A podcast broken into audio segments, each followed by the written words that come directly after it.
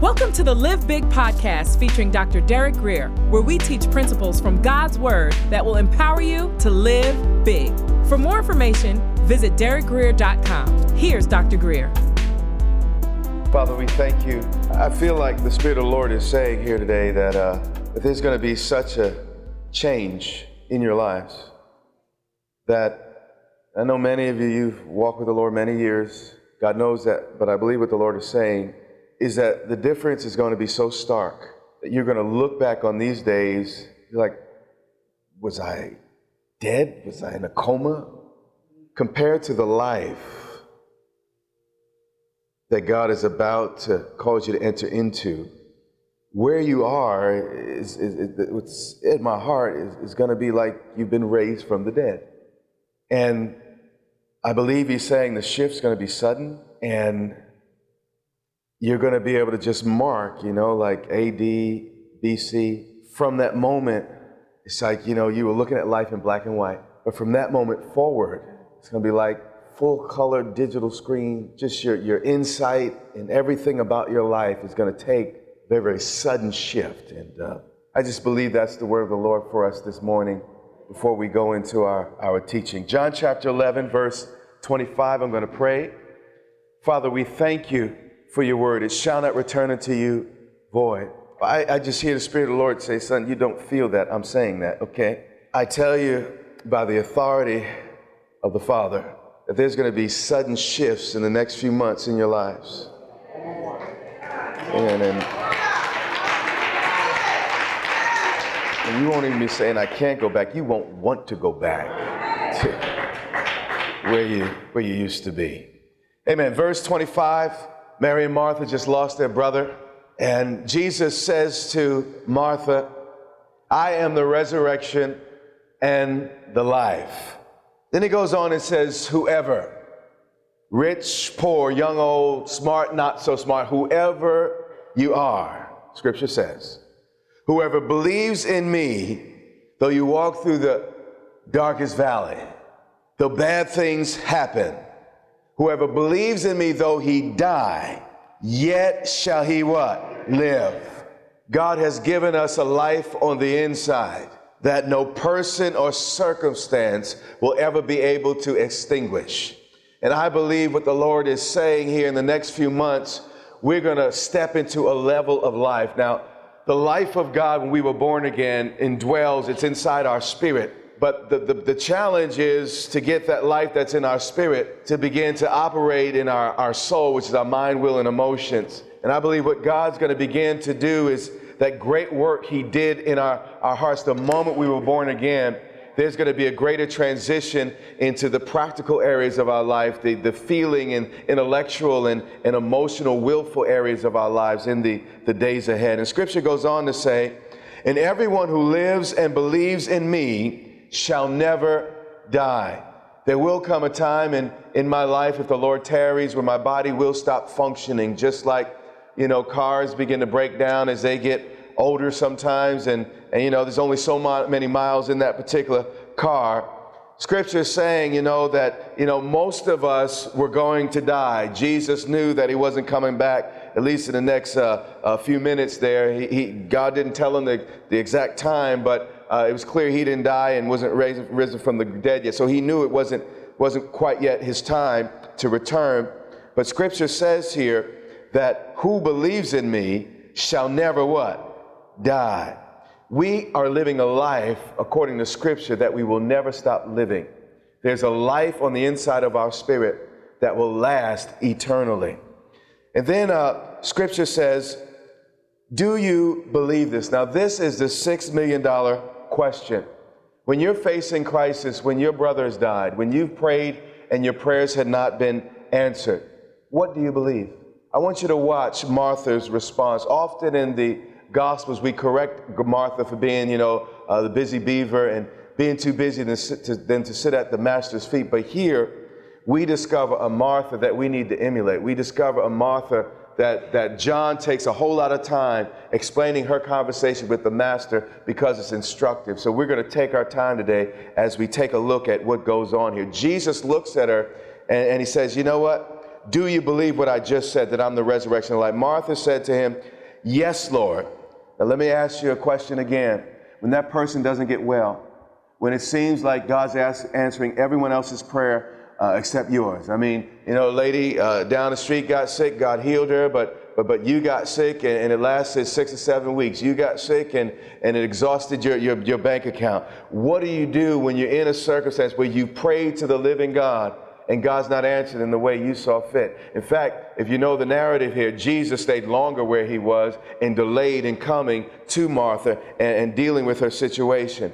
What does this woman say? She says, Yes, Lord. Can you still say yes, Lord, when you feel abandoned? When you feel neglected? When you feel like somehow, God, you know, my, my prayer list doesn't count? How do you respond to the Master? She said, Yes, Lord. Watch her response. I believe that you are the Christ, the Son of God, who is coming into the world. Even though my brother died, even though the baby died, even though I lost my house, my car, even though circumstances happened that, you know what? I prayed and, and I was believing you, Lord, that, that they would not happen. Even though I didn't get what I want, you alone are God. What did Job say? Though he slay me, yet will I trust him. And, and you'll have these moments in your life. This, this, this gospels were not just written because, you know, God wanted to give us fancy stories. These are real people with real lives experiencing real change because of the message of the Lord Jesus. And this woman, you know, she felt forsaken and abandoned. I mean, come on, Jesus, we're your closest uh, friends. You know, my sister worshiped at your feet, and, and you've been to our house. We fed you dinner. All your, your disciples have been with us. We, we've traveled with you on the road, Master. And you know what? You seem to be helping everyone else but me. Has anyone in this room ever been here except, you know, maybe I'm the only one in this room that's ever been in this situation? But this is where Martha was. But in the midst of it, her heart thunders. And she says, Lord, you know, where can I go but to you, Lord? You are the only way, truth, and the life, Father. I believe that you are the Messiah. I don't understand why, I don't understand what you're doing, but I know you are the Son of God. You are, you are the one that was promised through the prophets. And God, uh, I, I, I still, in spite of what I feel, I still will hold on to this truth. When she had said this, she went and called her sister Mary. This is really all God ever requires of any of us. After we have personally met with the Lord, to take others to that place of meeting. All my Sunday teaching is, you know, people think, you know what he speaks about? No, no, no, uh, that, that's not really what's going on here. All I do every Sunday is take you to the place. I met the Lord early that week. And the things he taught me, the things he showed me, I simply share with you. And here we, we see the pattern that he lays out for all of his disciples, world without end. In fact, let's take a look at it in Mark chapter 3 and verse 14. Let's pay close, close, and very, very careful attention. And again, it had just said, when she had said this, she went and called her sister Mary. Mark 3 and verse 14, listen to Jesus' instructions to his disciples. And he appointed the 12, whom he also named apostles.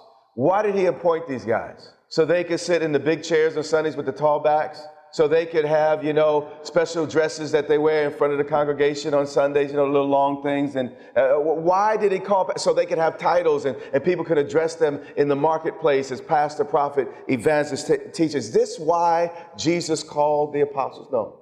The first reason of why we're called is listed and outlined out of the very mouth of Jesus. He said he appointed the 12, and this was their assignment so that they might be with him. This is the first thing God calls any of us to do. And only out of our experience of being with him comes any help that we can offer anybody else. That we might what? Be with him and he might what? Send them out. Now he can only send us out after we've been with him. If you've not been with him, you ain't got nothing to share and nothing to say. Everything I have to say that's of any value has come from my being with him. And if I ever think I'm so smart, I can just look at my book. So you hear what I'm saying? Recall from my memory and have something that's life changing, that's going to impact the lives of others. I've been deceived and deluded. My first assignment as a pastor, your first assignment as a follower of Jesus is to be with Him. Even before I preach a word, what do we do? We lift holy hands. We just be with Him. We spend time in His presence and we just celebrate, Lord, I love you. And then out of that, that, that worship comes this moment of teaching and this is not just a Grace Church thing. All around the globe, it's done the same way. Why? Because it's the right way to do it. How did Jesus teach us to pray? Hallowed be thy name, right? You first celebrate his presence, then you step into to the various other things that, that God may want us to step into. But he, he said to the 12, listen, your assignment, guys, is to first spend quality time with the master. And then out of that, I will send you out to preach. But you see, if you first don't have that, that quality time with the master, you're not going to be very But let me tell you this, though. Let me tell you something I found. As a pastor and as a preacher, you might get some results. But if you're not spending quality time with, with, with, with, the Lord, now you might be saving everybody else, but you'll start to fall apart on the inside. And you, you know, I've watched many people implode because they were hollow chocolate. There was no real substance. They were just full of hot air. You ever bite into a hollow piece of uh, uh, Bugs Bunny or a bunny rabbit on, on, on uh, Easter? And many of us, that's all we are. We have a form of godliness. And we have a form of, of what a man or woman of God or child of God ought to look like. But when life takes a bite out of us, all they get is a bunch of hot air. My prayer is that I almost break the devil's teeth when he takes a bite out of me. Are you hear what I'm saying? That I'm solid through and through because I've been with him. And my life and ministry comes out of abiding in the vine, and, and the fruit that comes, again, is from that abiding relationship. John chapter 11 and verse 28. When she had said this, she went and called her sister Mary, saying in private, The teacher is here and he's calling for you. And, and, and, this is really important here. We need one another. Now, you know, if you're familiar with this portion of scripture, Mary is a great contemplator. Remember, she was the one that sat at the master's feet, and Martha was busy doing various things. And, and she's a woman of thought. She's a woman of uh, reflection. This, this was her nature. This was her particular uh, bent. And what happened though here, it seems that Mary got stuck. Uh, you know, others have called it the paralysis of analysis. I've had my moments when I get stuck trying to think and figure out why did that happen? Why did they do what they do? How did I end up in the situation I, I was in? So instead of her running to Jesus, she's trying to process in her mind, how did, come on, Lazarus was Jesus' friend. Lazarus, Jesus had raised, raised other people from the dead up to this point. How, how is it that, that, that, that my brother has, has died? Why did he delay? Why did this happen in my life? But you see, thank God Mary had a sister named Martha. Martha, yeah, she, Martha, she's not a dumb woman, but Martha was a doer. Martha was a worker. Martha wouldn't just think a thing, she'd go out and, and, do a thing. So instead of her just contemplating why Jesus might have done the things he did, she went out and found Jesus and then asked him to his face the question. Let's keep looking at the, the narrative here. And when she what? Heard it, when Martha came back saying, Listen, I just spoke with Jesus, this kind of prompts Mary, you know, eh, she, she's so occupied with her own thoughts. This kind of pushes her out of her own mind and kind of wakes her up, and she goes to the master. And that's why, again, we need the Mary, we, we, we need the Martha, we need the doer, we need the kind of, we need the contemplate, we need it all. And, and, and every personality type has its, its own value. And, we, we see this here probably above many other scriptures. And when Mary, who was again processing the events, heard it, she finally, you know, said, you know what? I got to get over this. I need to get to the master. She rose quickly and she went to him. She got up and got dressed again on Sunday morning and came to church anyway. And there are moments in your life, you know, you just want to figure out why, God, why. But you know what? Get dressed. Are you hearing what I'm saying? Put on some deodorant so the people around you can, can, can handle it. Are you hearing what I'm saying? And, you know, I might even put on a little perfume. That might even help a little bit too. But, but come to the house of God and sit there until the thing turns around. I'm not going to tell you that, that every time you come to church, is now most time I'll say 90 plus percent of times it, it, it's a message just for you, but sometimes it takes a few comments. Sometimes it takes a few Sundays before you to be, be able to really break through where you are and, and the, the dark cloud that, that's over your life. But Mary got up and she went quickly to him. Now, Jesus had not yet come into the village. Again, Mary had to go to him, but was still in the place where Martha had what? Met him. So Martha, again, had to tell Mary where he was. And that's our job. Let me tell you where Jesus is. Let me tell you who Jesus is. Let me give you some directions on how to get to him.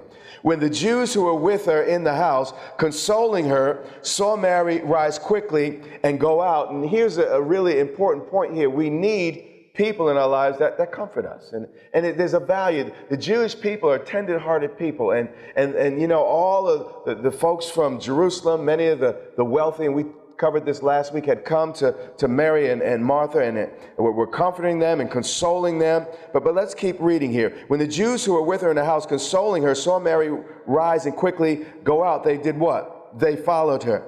You see, thank God for people that make you comfortable. But sometimes to get out of our situation, to get out of the mess we're in, we have to leave people that we think are comfortable behind. And they won't always understand where you're going or what you're doing, why you're doing what you're doing. But scripture says that, that she went out. She, was she didn't say, Come with me. She rose to go uh, to find Jesus, but they decided they were going to follow her. But they still, they didn't understand. They didn't get it right. Supposing that she was going to the tomb to weep there. No, she wasn't going to the tomb. She was going to the resurrection and the life. Verse 32. Now, when Mary came to where Jesus was and saw him, what did she do? She fell at his feet. And I appreciate this. You know, I, I, think I'm an articulate individual. I got a few letters behind my name, but you know what? I can't always say everything that needs to be said. I, you know what? There's sometimes there's groanings that cannot be uttered, as, as was said in the book of Romans, that, that I, I don't know how to pray as I ought. Sometimes it just, there's not enough words in my vocabulary. Things are too complicated for me to get it sorted out in my brain. And sometimes all I can do is kind of just fall at his feet and weep. So she, she comes to Jesus and she falls at his, his feet. But then after falling, you know, you got to, you know, learn to bring to the Lord the good, bad, and the ugly. And, and I'm not just to present God, you know, my alter ego, you know, that wonderful man of God, if you will. No, no, no, no. Yeah, I, I've had some moments, it's like, you know, I'm tired of speaking to Bishop. I don't want to hear from the doctor. Derek, would you just talk to me? And there's sometimes you're like, you got to put all the nonsense aside and just have that heart to heart with the master. Well, Mary comes to him, says the same thing Martha said. Obviously, they rehearsed it, but that's beside the point. And by the way, when I start hearing people say the same thing, I know y'all been talking.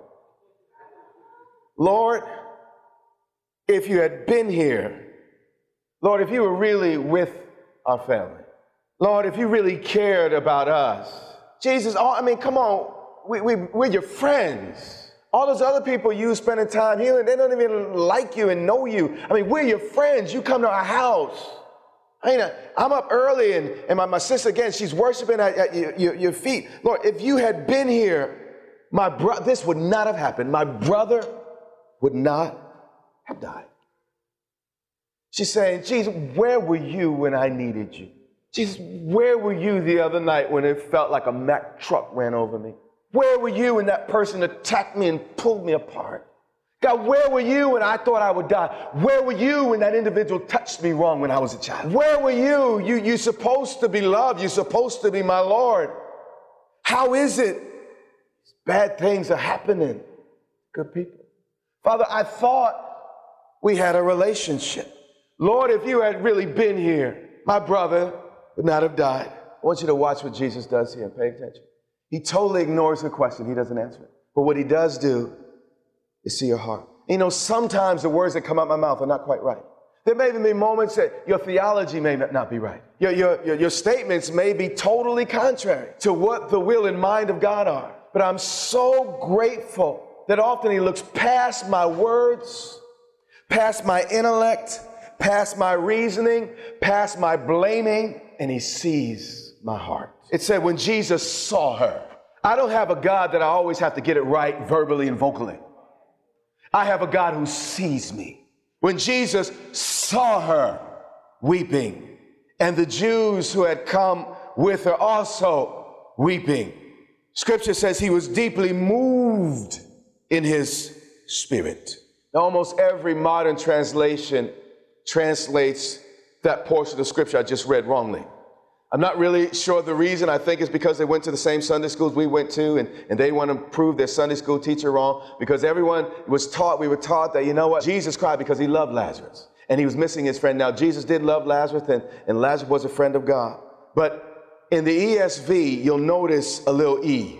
The NIV probably has an E. I don't believe the King James Version does here. But the ESV is a, a wonderful, and I believe it's the, one of the most superb translations we have today it says in the ESV version, you got to look at the E and trace it down to the bottom of the page. And when you get to the bottom, they got to tell you the truth. So they'll, they'll kind of take it out of the body of the text and, and they'll tell you what the word really means. They put it real politely, moved in the spirit. But what's that mean? The word literally means to snort like a horse. It spoke of anger and indignation. So here we have Jesus showing up at a funeral where everyone's weeping, everyone's feeling sorrowful, everyone's sad, and he gets mad. Jesus gets red faced, if you will. Everyone, I mean, it's visible. Because they say, matter of fact, let, us keep reading. It says here, when, when, when Jesus saw their weeping and, and everybody weeping, he was deeply, did it say deeply? Deeply moved in his spirit. Jesus got indignant in the middle of a funeral. How many know sometimes you can't take Jesus anywhere? he was deeply moved. It was all over him. But where was he moved from? His spirit. Meaning, this was not just a sentimental reaction, a fleeting feeling. What happened here came out of the core of Jesus' identity and being. Jesus, the Bible goes on to say, he was greatly, not a little bit, not he got a little bit peeved. He was greatly troubled, meaning Jesus went to this funeral, and then the pallbearers, though, they got afraid and started protecting the casket because they were afraid he might tip it over, like he tipped over the tables uh, when the money changers were in the, in the temple. Jesus, I mean, the, the, the indignation of God is on him, and everybody's watching this. Everyone's paying attention. Scripture says he was what? Greatly what? Troubled. Now, you ever hear troubled waters? What does troubled waters mean? They're moving and, and moving about. I mean, there, there, was, there, was, there was lightning flashing out of his eyes, and, and, and, and you could see this on the master. Let me tell you something I've learned, and it's also, you know, it's true around the world. Most people are very interested in hearing, you know what, what, what do I need to know about God in order for me to receive the blessing? Now, there's nothing wrong with, with, with receiving the blessing, and, and you need to know truth about God. But you know what? You don't really know a person until you understand what makes them mad. You might be acquainted with that person, you might know them from a distance, but it's only intimate friends that really know what hurts a person and what makes them mad. I'm not here today to just to tell you about how God will bless you. I believe my part of my assignment today is also to show you what makes God mad. You have been listening to the Live Big podcast with Dr. Derek Greer. For more information, visit derekgreer.com or follow Dr. Greer on social media.